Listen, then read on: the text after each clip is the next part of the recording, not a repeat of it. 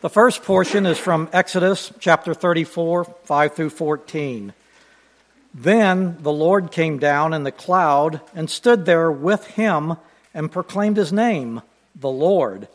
And he passed in front of Moses, proclaiming, The Lord, the Lord, the compassionate and gracious God, slow to anger, abounding in love and faithfulness, maintaining love to thousands, and forgiving wickedness, rebellion, and sin. Yet, he does not leave the guilty unpunished. He punishes the children and their children for the sin of the parents to the third and fourth generation. Moses bowed to the ground at once and worshiped. Lord, he said, if I have found favor in your eyes, then let the Lord go with us. Although this is a stiff necked people, forgive our wickedness and our sin, and take us as your inheritance. And then the Lord said, I'm making a covenant with you before all your people.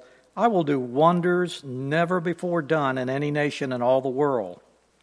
The people you live among will see how awesome is the work that I, the Lord, will do for you. Obey what I command you today. I will drive out before you the Amorites, the Canaanites, the Hittites, the Perizzites, or however, the Hivites, and the Jebusites be careful not to make a treaty with those who live in the land where you are going, or they will be a snare among you. Break down their altars, smash their sacred stones, cut down their asherah poles. Do not worship any other God, for the Lord, whose name is jealous, is a jealous God. The grass withers and the flowers fall And now from James chapter 4, 1 through 12. Submit yourselves to God. What causes fights and quarrels among you? Don't they come from your desires of battle within you? You desire but do not have, so you kill. You covet, but you cannot get what you want, so you quarrel and fight. You do not have because you do not ask God. And when you ask, you do not receive because you ask with wrong motives, that you may spend what you get on your pleasures. You're, you adulterous people, don't you know what that friendship with the world means enmity against God? Therefore, anyone who chooses to be a friend of the world becomes and there's a blank there, so I don't know. Missed that one. Or do you think Scripture says without reason that He is jealous long for the Spirit he has caused to dwell in us. But he gives us more grace, and that is why the scripture says, God opposes the proud, but shows favor to the humble. Submit yourselves then to God. Resist the devil, and he will flee from you. Come near to God, and he will come near to you. Wash your hands, you sinners, and purify your hearts, you double minded. Grieve, mourn, and wail. Change your laughter to mourning and your joy to gloom. Humble yourselves before the Lord, and he will lift you up. Brothers and sisters, do not slander one another. Anyone who speaks against a brother or sister judges them that speaks against the law and judges it. When you judge your law, you are not keeping it, but sitting in judgment on it. There is only one lawgiver and judge, the one who is able to save and destroy. But you, who are you to judge your neighbor? The word of the Lord.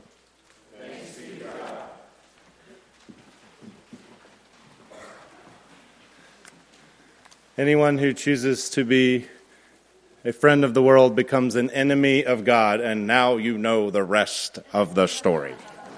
I don't know what happened with the printing. Let's pray.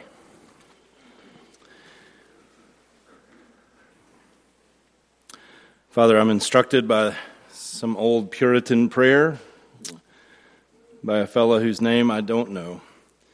He said, I am desired to preach today, but go weak and needy to the task. I feel the reverberations of that in my soul, not just today, but every Sunday. But I've, I have asked for your help for these people that you adore, that you're jealous for that you can't give up on. I've asked that you would furnish them with gracious speech that would nourish their faith, that would enlarge their trust, that would move their hearts into worship and obedience and joy. And so I'm counting on you to do what I have asked. And I ask you again, please come. Will you help this week our youth as they go to beach trips? Will you let the gospel of our Lord, his welcoming mercies, and the movement of the Spirit be large and evidenced in their lives? Would you help them to love as we ask you to help us the right things and to hate those things which you hate and draw them and us ever more near to you now? Come, Holy Spirit, we invite you. Come. Amen. Last summer, sometime, I was reading a blog post from Mike Mason. And Mike Mason, you need to know, wrote, I think, the best book on marriage that exists, which no one has read.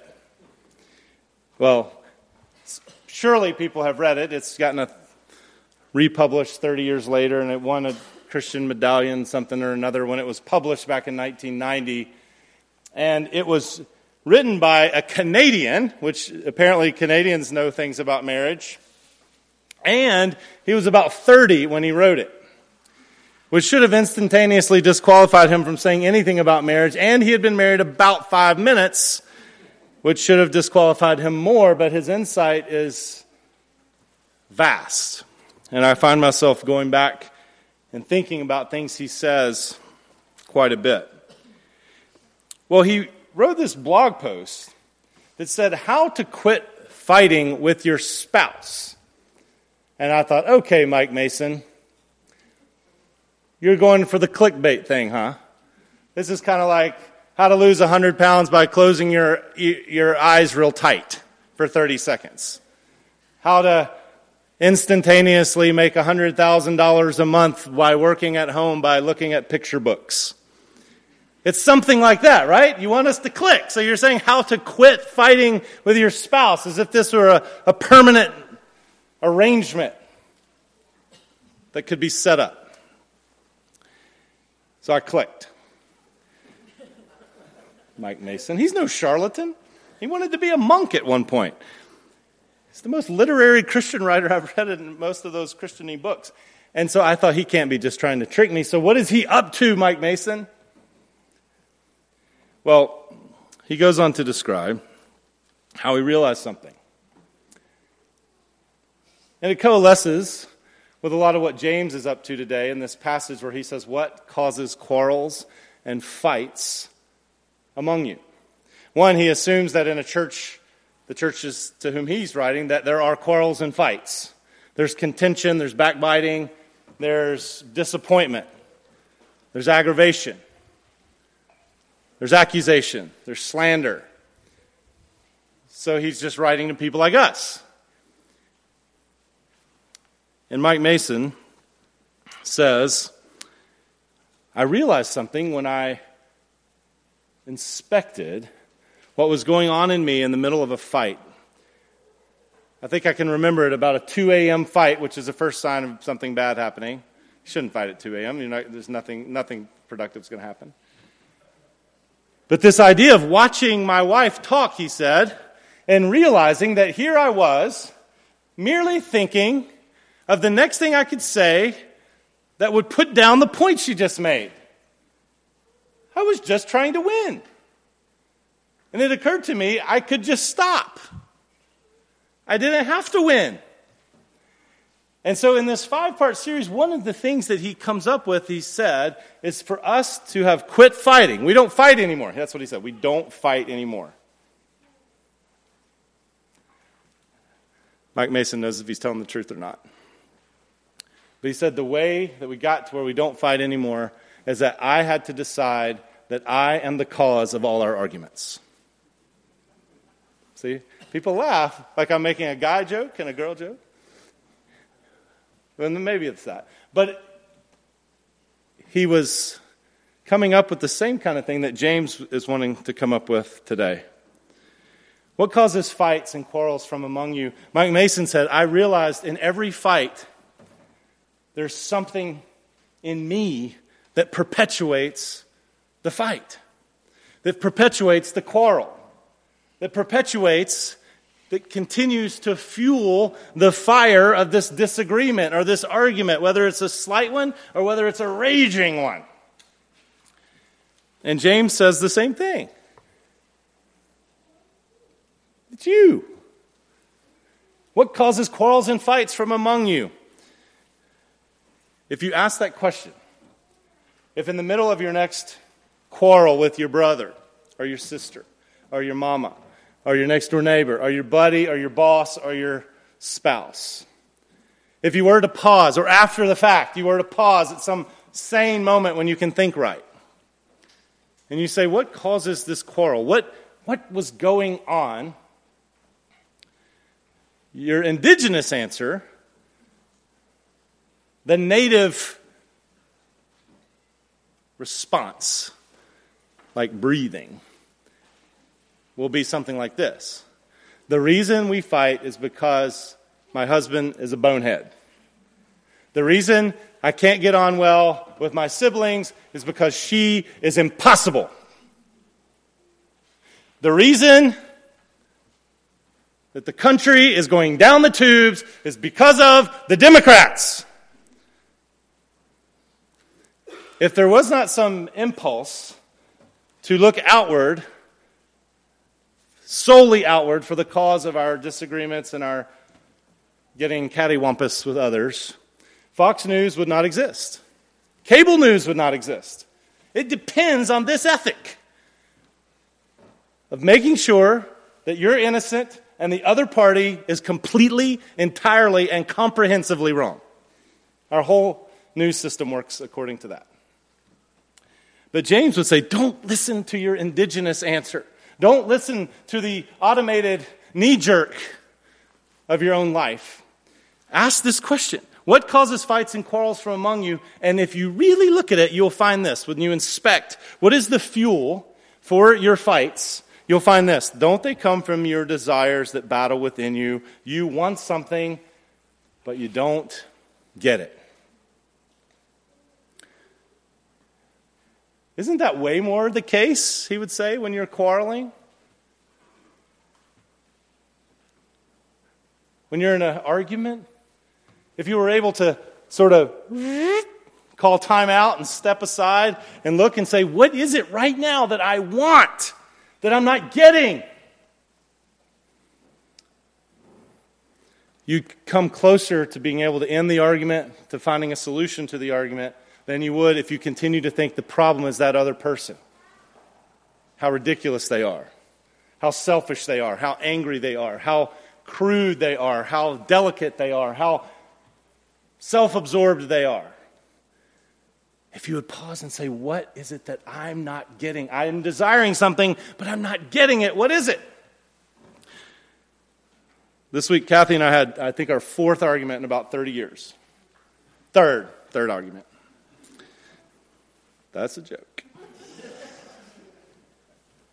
No, but I realize when we have tiffs, quarrels of sorts, I realize something in me.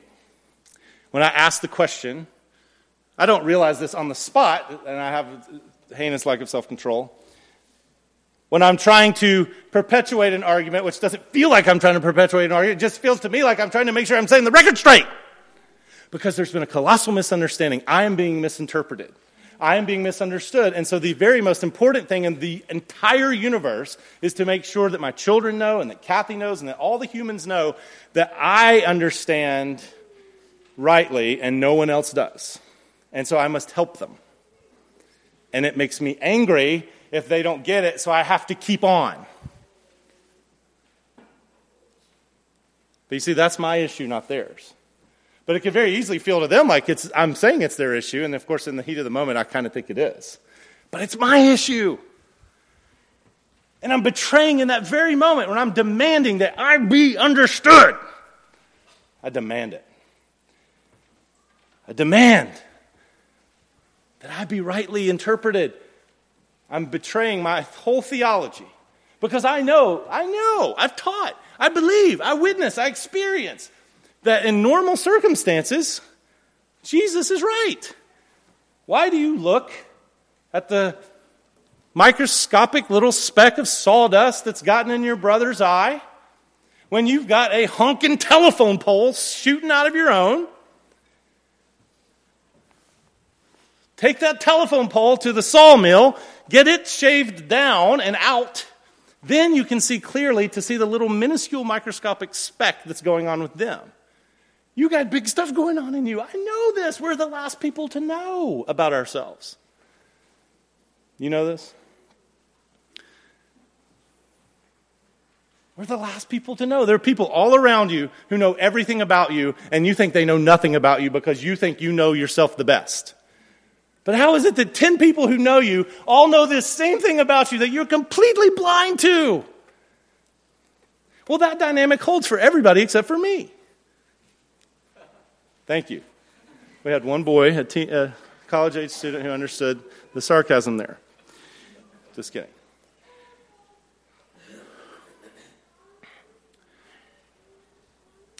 But it's very important to realize well, what if what I'm demanding right now, it feels like I'm just fighting for what's true and for what's right. But really, all I'm doing is just defending myself. I'm really just making sure that I'm perceived correctly. I'm really just acting out of this sense that I am solely the correct arbiter of truth for myself and nobody else knows anything about it. You know, you've maybe had the experience before where someone says to you, Why are you so angry? You say, I'm not angry! And your carotid arteries are bulging and your face is beet red and your blood pressure is dangerously high and you're screaming at a decimal where people are having to like cower with earplugs. And you're saying, I'm not angry. Hmm, well, you don't know yourself very well. I don't either. But the people around you do, and they see things about you you don't see about yourself, including the kale that gets in your teeth while you're eating. But you don't know.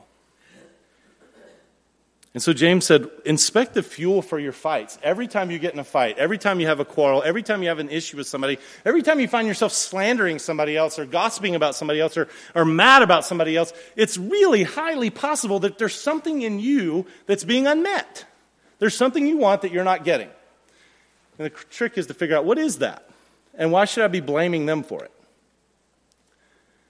It may be that you want to be, mis- you want to be understood. It may be that you want to be respected. It may be that you want to be cherished and adored. It may be that you want to be taken more fully into account. It may be simply that you want the things that they have. You want their life somehow. You want their executive styled hair. You want their job. You want their life. You want their, their kids because their kids are better than yours. Their life seems better than yours. And so you want that. James would say, if you want to figure out how to stop fighting, like Mike Mason did, one of the things you'll discover is that you're the cause of all your fights.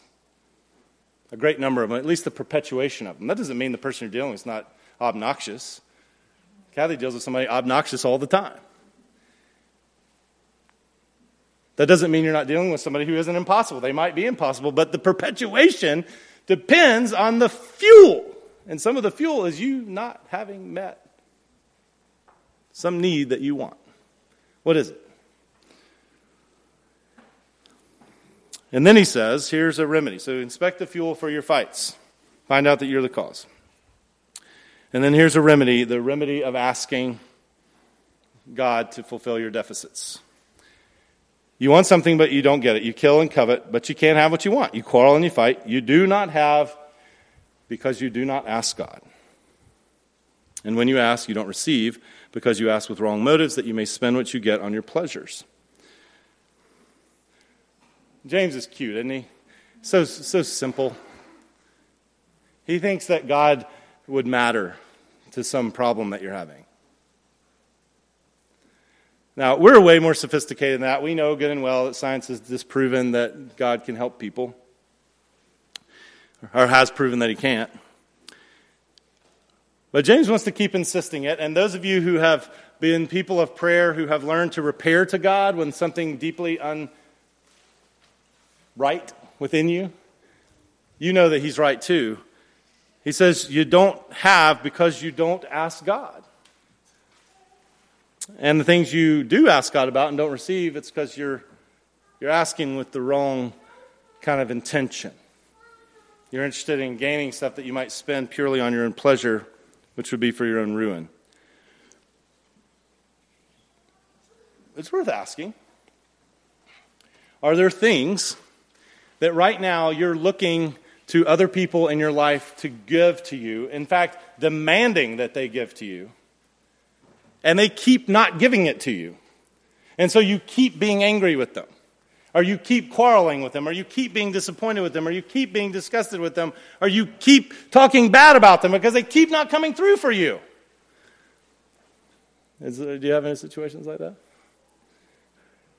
I've heard some of you talk, I think you do. And James would say, Well, how about asking God for that thing that you think you need? Hmm. There are a lot of us that go around we don't realize this. We don't realize this until we're hurt, or until we're mad, until we're sullen, or until we're discouraged. We go around, and the people around us are in the middle of an AP exam called How Well Do You Love Me?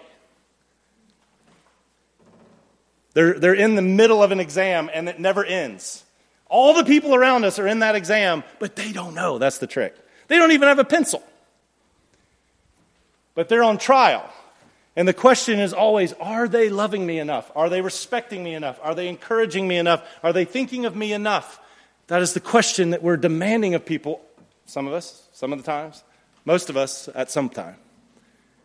And the other people around us don't even know that that's the test they're under. And we don't even know that's the test they're under until they fail it, and then we realize because we're so hurt.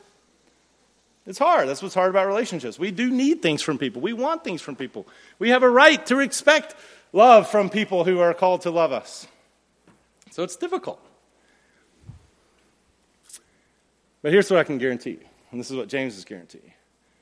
He does not say you've got you want something, you don't have it, so keep demanding more of the people around you. He says, ask God. Like he actually thinks that might matter. I found it mattering. I hope you sometimes find it mattering.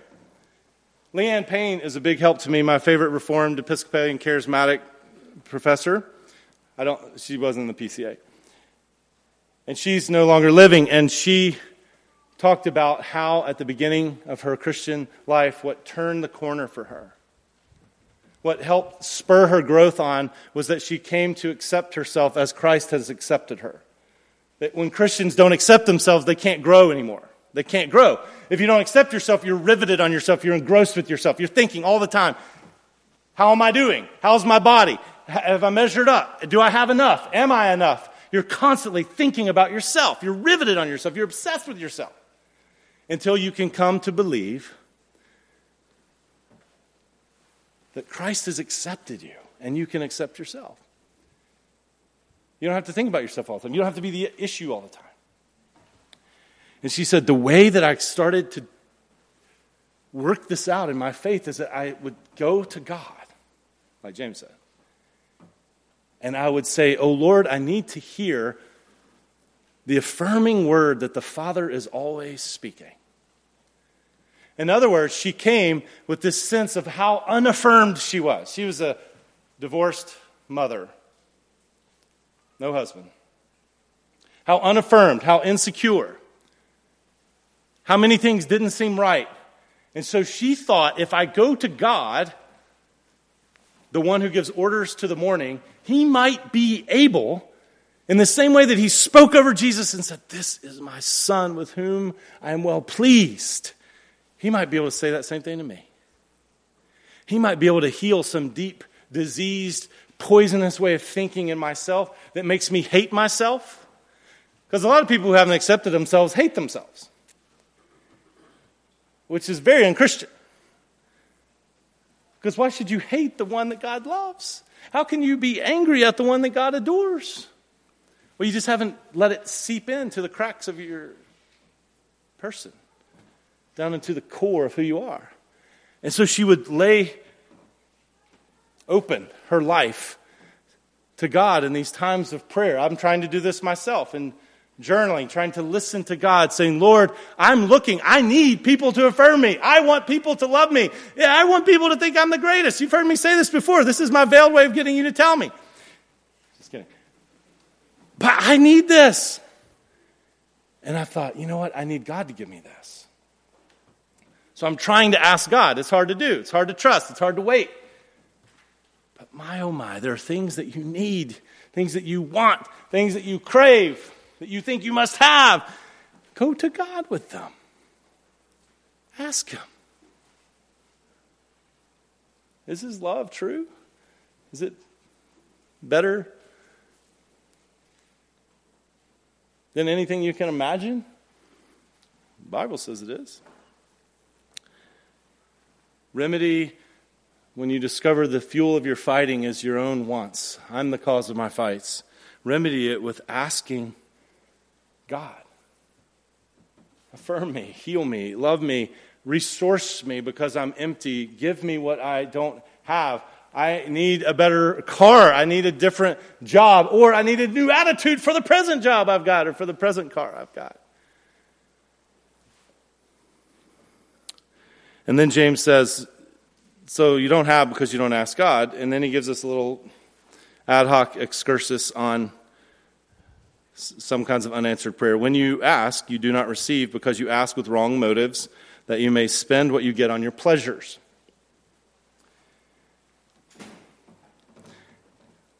I don't think this is meant to make you a nervous wreck about asking God for things and thinking, well, maybe I'm just being selfish because I'm asking for something for myself.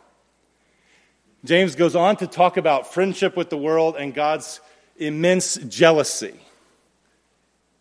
which jealousy is always a healthy aspect of love. And so I think another way of saying what James is saying here is do not imagine that you can start to make God your servant to do your bidding. Do not imagine that God merely exists to fulfill your urgent request that you win the Powerball this week. Have you seen how big it is, Lord? Do you know how this would change my life? Do you know what kind of praise I would give you if I could win this Powerball? How generous I would become? And God might say, as He has said to all the people I know who might have prayed that, I don't know if anybody's prayed that here. I bet somebody's prayed that here. But to all the people I know, if they've prayed that, God has said, no, you will not win the Powerball. Because besides the fact it's a terrible thing to people and the government shouldn't be doing it, secondly, did you hear what I did there? Secondly, why would I want to destroy you? Haven't you read the statistics? What happens to people who win the Powerball? Their life is destroyed, it's strangled. They suddenly have millions of friends and relatives who need new transmissions and rent payments. And within a short amount of time, they're broke and destroyed and friendless and miserable. And I know you'd be the exception, but I'm not going to let you try. I do not like to give my children rope with which to hang themselves. So I'm not going to let you win a Powerball. I think that's part of what he's after here. There's certain kinds of answers to prayer. A married person who says, Lord, please let me find another woman Give me a mistress. God's like, no. Do you understand how this works? He's not going to help you destroy your life. He's not going to help you destroy another person. He's not going to help you live for pleasure, which Paul says a widow who lives for pleasure is already dead. If you're only living for your own little base wants, you're destroyed, and God's not going to help you destroy yourself. He's jealous for you, He wants you. He loves you. So, no, He's not going to help you figure out a way to cheat on your test. So, don't ask Him. He doesn't want you to be destroyed, but He does want you to ask What do you need? Figure out the fuel for your fights. Figure out that's you who's the cause of so many of them. And then remedy this what do I want with asking God, he says. And lastly, this be ambitious for the right kind of friendship. You adulterous people. This is another part of James's cuteness. He'd really do well on TV, calling his audience adulteresses. It's so sweet. It's very affirming. Don't you know that friendship with the world is hatred toward God? Anyone who chooses to be a friend of the world becomes an enemy of God. Or do you think Scripture says without reason that the Spirit He calls to live in us envies intensely? But He gives us more grace. That's why the proverb says God opposes the proud but gives grace to the humble.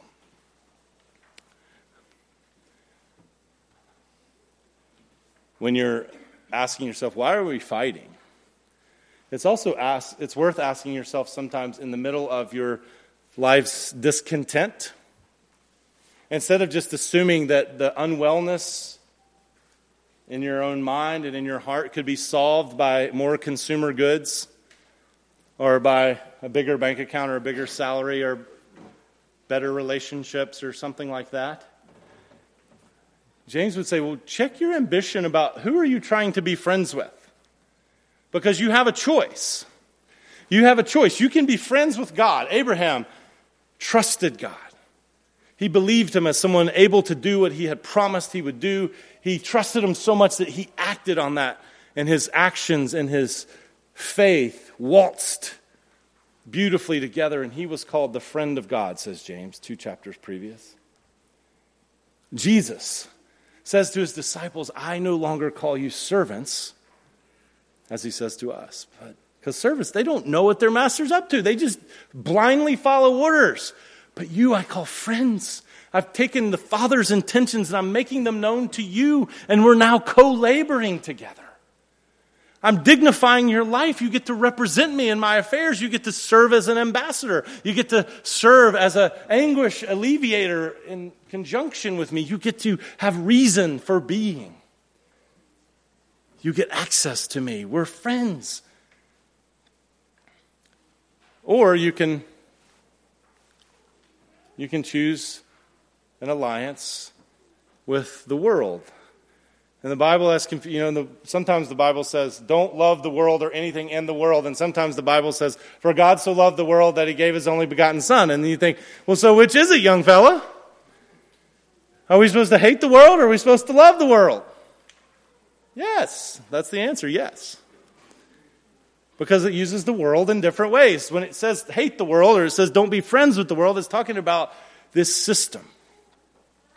This system of human endeavor and action that's anti God, that scrubs him out of the equation, that erases him from our cognition and from our consideration, that says we will exist and live and act as if he's not there. And so, friendship there allies to that way of thinking. It, it embraces a whole set of values that says things like, well, life is short, so the most important thing is being fulfilled, ever how you want. You need to get skinnier, tanner. You need to have cool vacations. Your life needs to look good online. If you failed, maybe your kids can be better than you. Or you could be a friend of God who can tell you who you are, who can supply what you need. And when you realize you don't have it and you've not lived up to it, He gives you more gifts because He gives grace to the humble. This summer, I've realized I've been frustrated. I've been frustrated with travel baseball, which is interesting for me because I love baseball. But I realize why I've been frustrated with travel baseball. And it's been analogous to me of what James is talking about here. You see, travel baseball, travel soccer, travel gymnastics, any travel sport now, I've misunderstood the nature of it. And so I've become frustrated by it. I've, un- I've understood wrongly that what it says is this I demand all. I want your children in totality. I want your paycheck in totality. I want all your time and all your waking thoughts. I want you to be nimble and prepared to respond at a moment's notice to vast schedule changes in other cities. I want you to live in other cities, whichever ones we decide from time to time. Never the same. And so I had thought as we entered into this that this was an appendage to our lives because we like our kids. We want them to do the things they like. And so the whole time I've been thinking, well, I have a life here. We have a life here. Like we're trying to love the people here. I have a, a calling as a pastor here, and as a dad here, and a friend, and a husband, and a son, and all of that here. And then baseball says, I summon you. I summon you to show up for this weekend tournament on Thursday at 4:30 a.m. And I'm thinking, 4:30 a.m.? Not really, but that's what it feels like. Thursday? When is Thursday part of the weekend now? Well, it's not, but it'll go till Monday. That's not the weekend. And see, I keep being frustrated because I kept thinking that this was just like part of what we were doing, but it's actually asking me for everything. And so I'm constantly divided. When I'm there, I'm feeling frustrated at how I'm going to manage here. And when I'm here, I know I've got that, and I'm divided. And see, Christ says the same thing, and the world says the same thing. There's, there's a competition for all of your allegiance. And if you're trying to straddle with Jesus, like, Jesus, you can have this part of me, but I want to live another part of me out here like this. I heard a news report this week that said many Catholics now are deciding they would like to choose how they live their faith on their own. And I was like, well, whatever that is, it's not Catholicism. You can't do that. That's not Christianity to decide how to live it on your own. The whole premise is that Jesus Christ is the Lord and He'll tell you how to live. If you choose some other way, that's not it, it's something different. And here's what's amazing, though.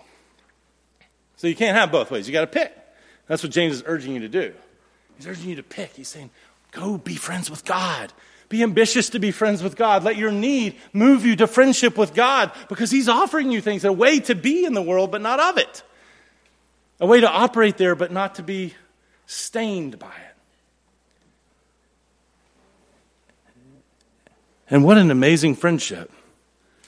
Because when you've been an adulteress, when you've looked for what God would provide everywhere else, James says, Here's what you can do, adulterous people. Come near to God, and he will come near to you. Submit to him and resist the devil, and the devil will flee from you. Take this seriously. Grieve and mourn and wail. Throw away your double mindedness. Humble yourselves before the Lord, and he will lift you up. In these days of my failure, which I just feel like I fail all the time in terms of righteousness, in terms of vocation, fathering, husbanding. The very most relieving doctrine of the Christian life is this idea that God gives grace to the humble, but he opposes the proud. This reassurance that you could be someone who quarrels and fights, who's mean as a snake sometimes. And you could come to God and say, I'm sorry, I quarrel and I fight and I'm mean as a snake sometimes. And He gives cleansing and welcome. And he stands at the right hand of the one who is needy. Our professor Steve Brown used to say if you see a turtle on a fence post, you know he did not get there by himself. Ponder it. Turtles have no vertical leap, and they cannot climb. But they can enjoy a new view if someone should lift them up and place them higher than they would be traveling on their own.